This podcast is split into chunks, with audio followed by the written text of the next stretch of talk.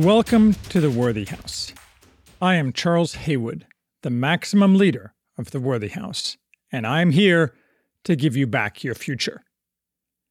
At the Worthy House, we offer reality focused writings on a variety of topics, often on history, politics, and, in general, on human flourishing in the coming post liberal West.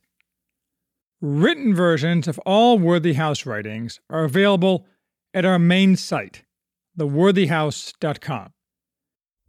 Today we are discussing Icarus Fallen The Search for Meaning in an Uncertain World by Chantal Delsol. It is easy today to see that Western civilization has hit the skids. Twenty years ago, when the French political philosopher Chantal Delsol published Icarus Fallen, the English translation of a work first published in French in 1996, it was not so clear. The signs were all there, and the truth that the Enlightenment scheme had failed was not obscure. But the obvious conclusion that we should terminate the experiment was far from mainstream.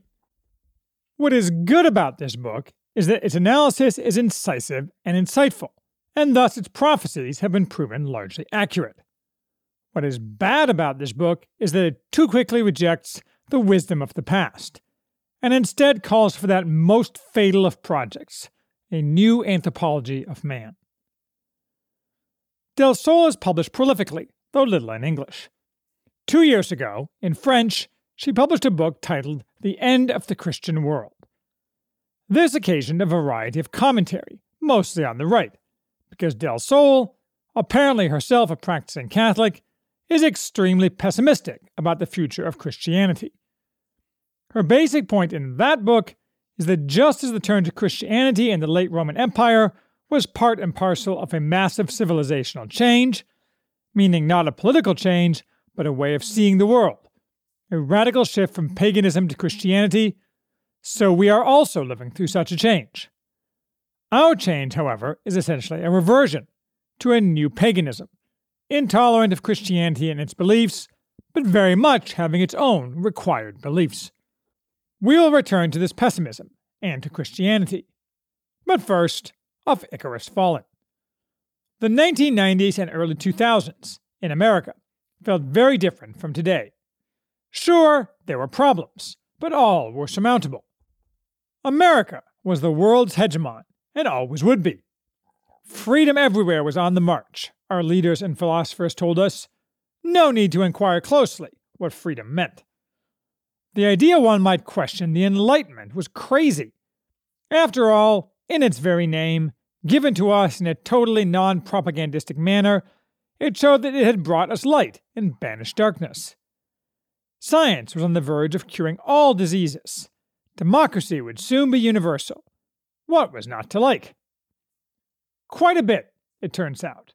Everything, in fact. Delsol refers to our society as that of late modernity, and her work as a sociology of the mind, an attempt to analyze the malaise that fell over the West in the second half of the 20th century. She analogizes our position to that of Icarus, had he lived when he fell from the sky, rather than drowned, and then returned to the labyrinth to ponder his situation. He has to go back to normal life after having thought himself capable of attaining the sun, the supreme good. Seduced by the lies of the so called Enlightenment, Western man thought he could transform man and society to achieve a radiant future, even perfection. But it was not so, and that Delsol saw this nearly 30 years ago, at the apogee of Western triumphalism, speaks to her insight. Meaning and identity had begun to be stripped from us, a process that has only accelerated in the years since. What results is a narrow, cramped vision of what man can and should be. Although Delsol also refers to this as mere slumber, a waiting for certainties to appear. Regardless, when Icarus returns, as it were from exile, not only has he failed to reach his goals, but he also does not recognize the world he left behind. In the first half of the book, Delsol offers cogent analysis. Western man is adrift, because he has lost both his anchors. Religious belief is no longer the wellspring of meaning, the reason for man to live in a way that transcended himself. And when he tried to substitute temporal utopias, those also failed, and so his search for meaning has proved meaningless. Yet he cannot accept that his life has no meaning. Once, given his frames, simple existence stood for something beyond the individual. But existence is no longer such a sign, because it has no exterior reference. Existence is life, true, but since man defines himself in his quest for meaning, it is a life unmoored and unsatisfying. For all of the history of the West, a man's meaning derived from how he navigated the inherent conflicts of life between need and scarcity, authority and freedom, good and evil, life and death. These antinomies were seen as unalterable, part of human nature. But the Enlightenment sold us the idea we could transcend all conflicts in areas as diverse as religion, politics, and economics, and thereby perfect mankind in both his external manifestations and in his internal happiness through total freedom.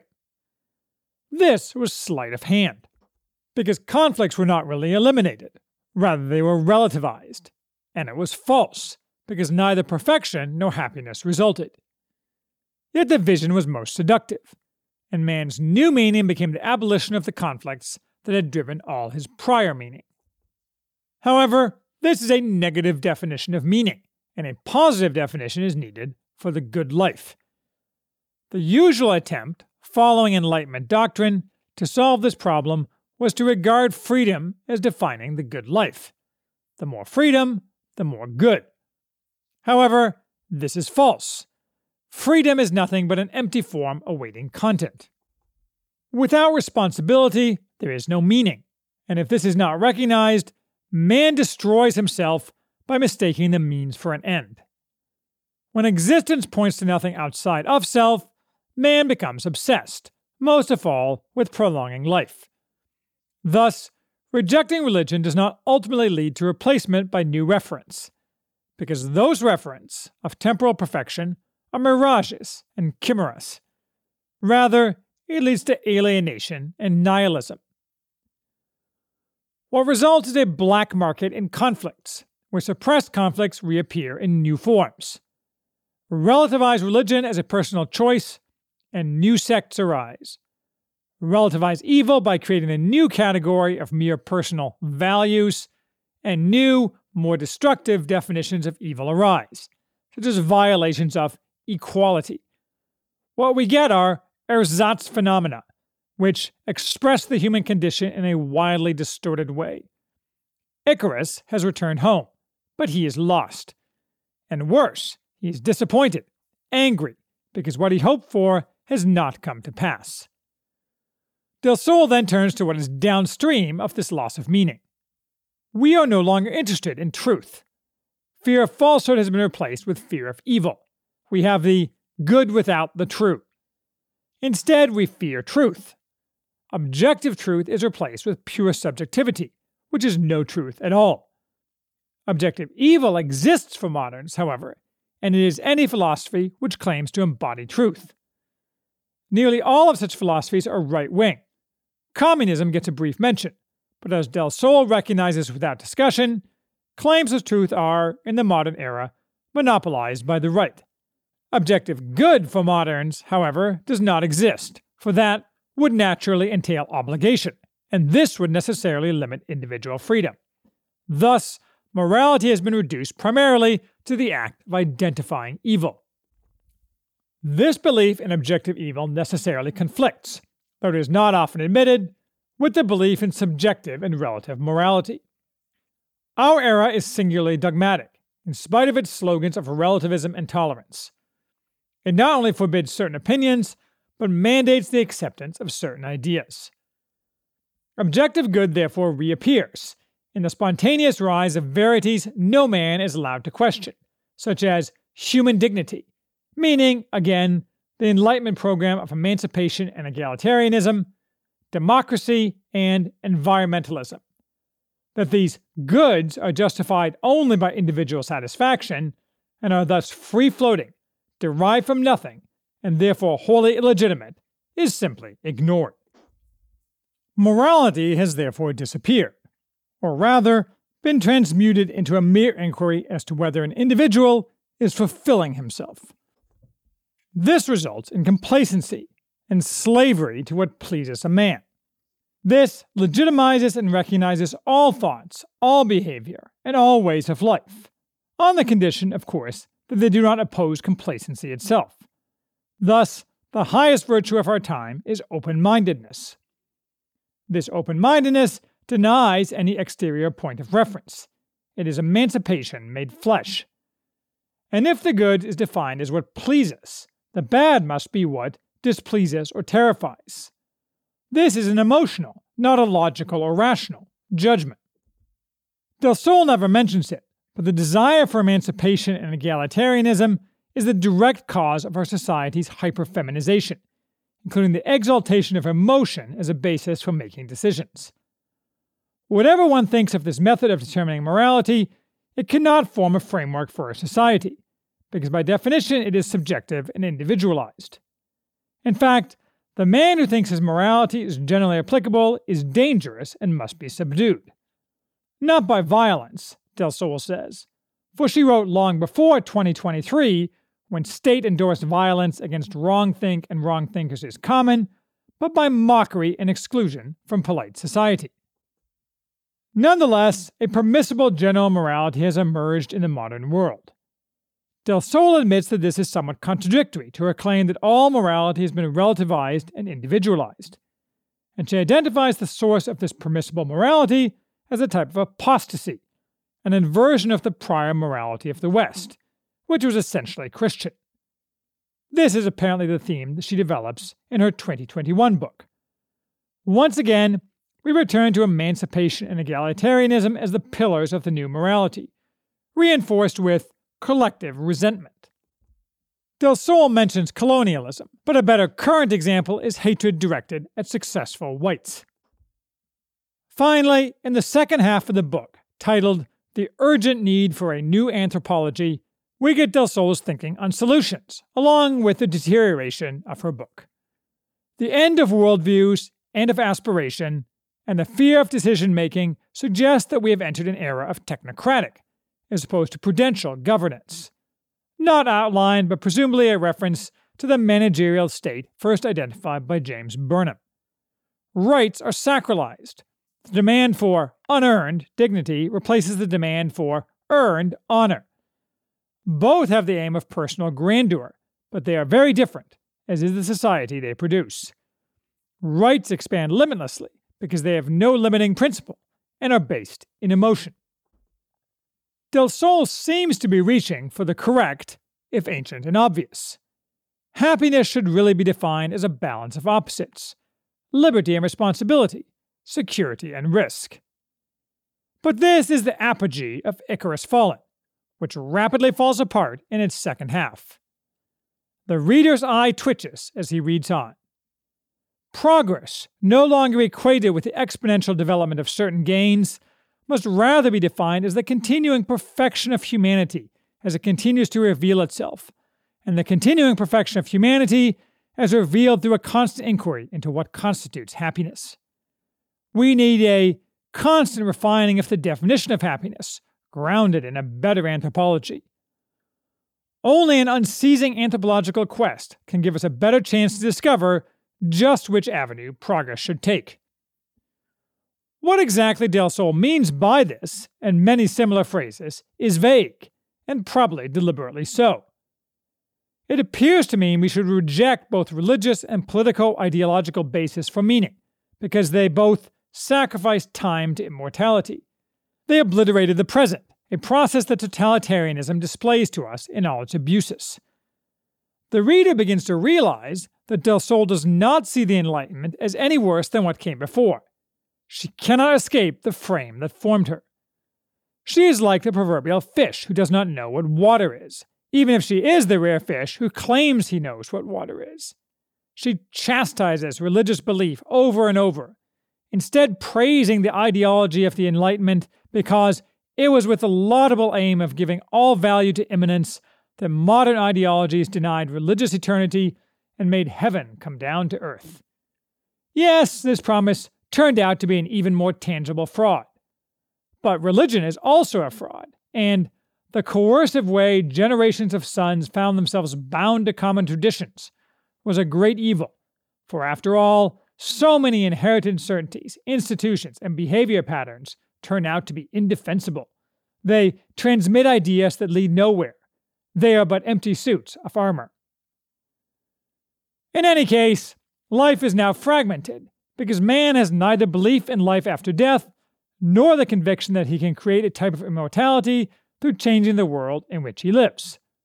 In both cases, man desires a life work that will live after him, whether that work is himself or his society. But death is still the all pervasive truth. So, naturally, Delsol turns to AIDS. The reader's eye twitches more violently. Throughout this book, Delsol talks about AIDS as some kind of special and unique malady, one which supposedly revealed to the West that death is still here. That's dumb. By 2003, by 1996, and far earlier, it was very clear that all AIDS revealed was that ending stigmatization and suppression of homosexuals was a huge mistake. Yet again and again, Delsol bizarrely refers to AIDS, the unstoppable epidemic, the example for her, par excellence, of irrational exploding within the rational, ancient evils erupting in the heart of a highly perfected universe. The reader begins to realize what the problem with this book is.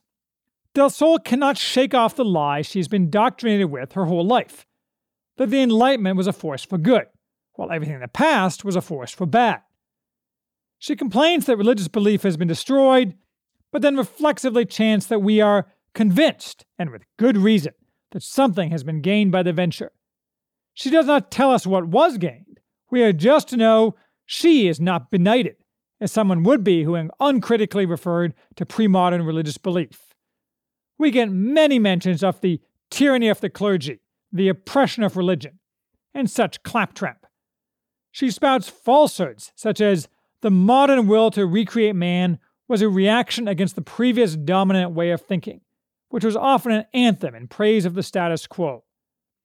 She rails against a fictitious essentialism of the pre Enlightenment era, which she falsely claims was at the root of the modern revolt and was extreme, grotesque, sometimes fanatical.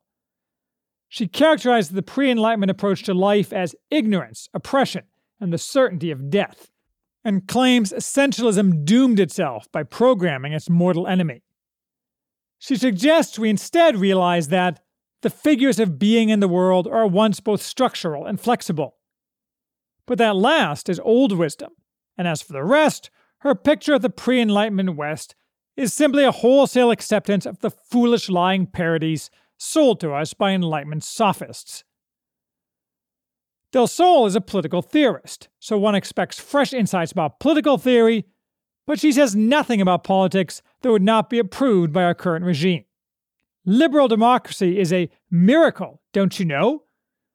Modern democracy has without question proven its ability to make society more livable than it ever had been before. It has given to its peoples the three benefits that we assume all peoples dream of peace, personal freedom, and material comfort. The democratic man is a fulfilled man. Having turned democracy, that is, liberal democracy, into a false god, ascribing to it miracles and reality unconnected to it, she then offers repeated drivel, such as, it is precisely the modesty of its objectives that produces its marvelous results, and that this unprecedented success is due to democracy's fundamental modesty and to its suspicion of utopias.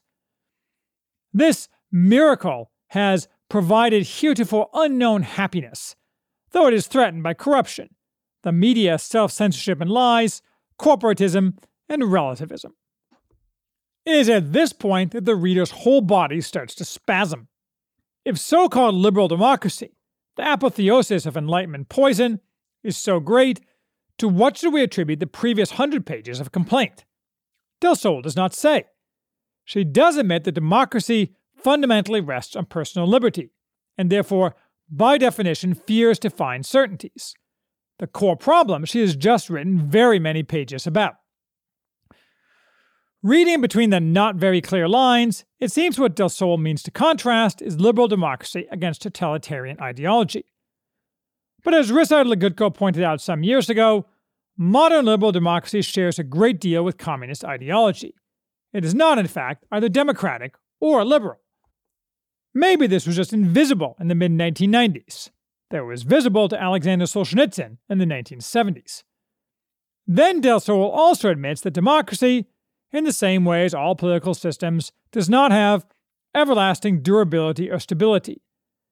Nothing demonstrates that its perfection will remove us from history. What comes next? Don't ask inconvenient questions, peasant. The topic is just dropped. Delsol is no better on society's building blocks.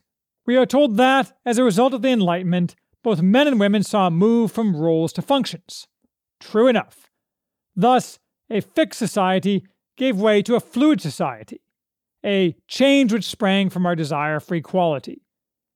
She mumbles about how the former society was petrified and how women were liberated as a result, and in all sorts of activities have clearly revealed themselves to be as gifted as men. She does not specify those activities, and the word clearly is always a tell that the writer knows what he's saying isn't clear at all. Then we are told that the benefits of this social transformation no one would contest. Well, I contest them, and I'm not nobody, even if some people say I am. The reader notes that, repeatedly, Delsol wants to have her cake and eat it too. She goes on at length, dancing around the idea that abandoning roles for functions was a mistake, but won't pull the trigger. She acknowledges that the roles of father and mother are not interchangeable, and is unable to criticize the idea that women should have a career outside the home. She really wants roles to be much more important than they have become, but won't allow personal liberty to be reduced in any degree, because ultimately, she is just as enthralled to unlimited personal liberty and emancipation as those she criticizes. In fact, a great deal of Delsol's reticence about solutions seems to stem from her inability to criticize so called feminism in any way. Feminism and the destruction it has left in its wake for more than a hundred years is the clearest example of the problems Delsol identifies in the first half of her book. Yet she offers insane claims such as that because women were considered useless servants, they were eager to enter the world of production. This version of Betty Friedan's crazy pills just annoys the reader. Moreover, much of her criticism, more and more limited as the book progresses, of modernity betrays a feminine, emotive approach to society.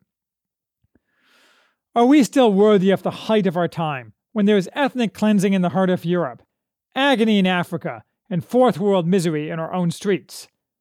As we've seen in recent weeks, a lot more ethnic cleansing in the heart of Europe is in fact highly desirable, and the fourth world misery will then depart along with those who brought it. But that's not agreeable and so it is anathema to those who have embraced feminized decision making. The rest of the book is, therefore, rather a mess. We get criticism of Islam without the word Islam ever once being mentioned. We get demands for the West to never turn back to religion, traditional religion, because its religions, that is, Christianity, impose reductionist moral codes and are oppressive petrified in ancient and seemingly meaningless moral, doctrinal, and hierarchical structures. What exactly we should do instead seems to be to try to imagine the conditions for a non oppressive religion. Religions need instead to try proposing beliefs and works adapted to the times, in which only the essence of dogmas would be retained. We need new spiritual journeys, where man understands his existence cannot be perfected in this life or the next, and the limits are part of the nature of man. We need a different outlook and new concepts. None of this babble is worth anything. And finally, we turn back to Icarus. Now that we are disabused of the concept of utopia, can we still have hope? Sure, if we first grasp the depth of our previous errors and redefine the meaning of the struggle. Our hope consists of allowing what is most desirable in humanity to flourish, what this means is again opaque, but seems primarily to mean Delsol cherry picking what she likes about today, ascribing it falsely to modernity and the Enlightenment. She does not seem to know what rule of law is, for example, or anything about its history. And we must be sure to reject traditional religion, Christianity, that is to say. Doing so is the most important thing. Traditional religion is pure vanity. We will no longer let any orthodoxy define our limits from atop an uninhabited realm. Instead, our new anthropology will have experience alone as its starting point. We will learn about ourselves by identifying what makes us unhappy. Every political action will have to be based on a reflection upon happiness and its conditions. What to do? We wish only to try to show that the idea of progress is due for revision. Heaven forbid we abandon the idea of enlightenment based projects. Certain of our achievements, and democracy probably constitutes the best example, seem so perfect that no change could possibly improve them. The only problem is that progress has not brought the happiness for which we had hoped.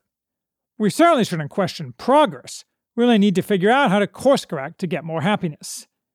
History has not kept its word, but we can force it to. Thus, we ultimately descend to a version of the execrable Yuval Noah Harari's scribblings, but with bigger words.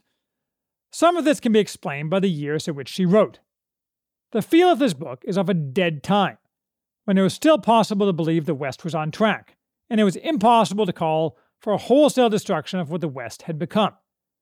Now, it is true that in the past 25 years, Delsol seems to have changed her mind somewhat. She bewails the repaganization of the West, the rebirth of Moloch, the inevitable consequence of man's search for meaning being filtered through the premises of the left. What is surprising is that Delsol, or anyone, is surprised, and Delsol appears to still reject any reliance on the wisdom of the past to form the future. Maybe the metaphor of Icarus ultimately confuses rather than clarifies. Maybe Icarus, like any individual man who fails to reach his goals and crashes lower than he began, doesn't need a new anthropology at all. Maybe he does need a new thing for a new day, instead of a mere return to the start of the cycle, but that new thing should be based on the wisdom of the past, not on some supposed new insights about his nature. Part of that wisdom is now, for him and for us, our failures. We should reject what led us to disaster, not seek some synthesis. That's the place to start. It's not that hard.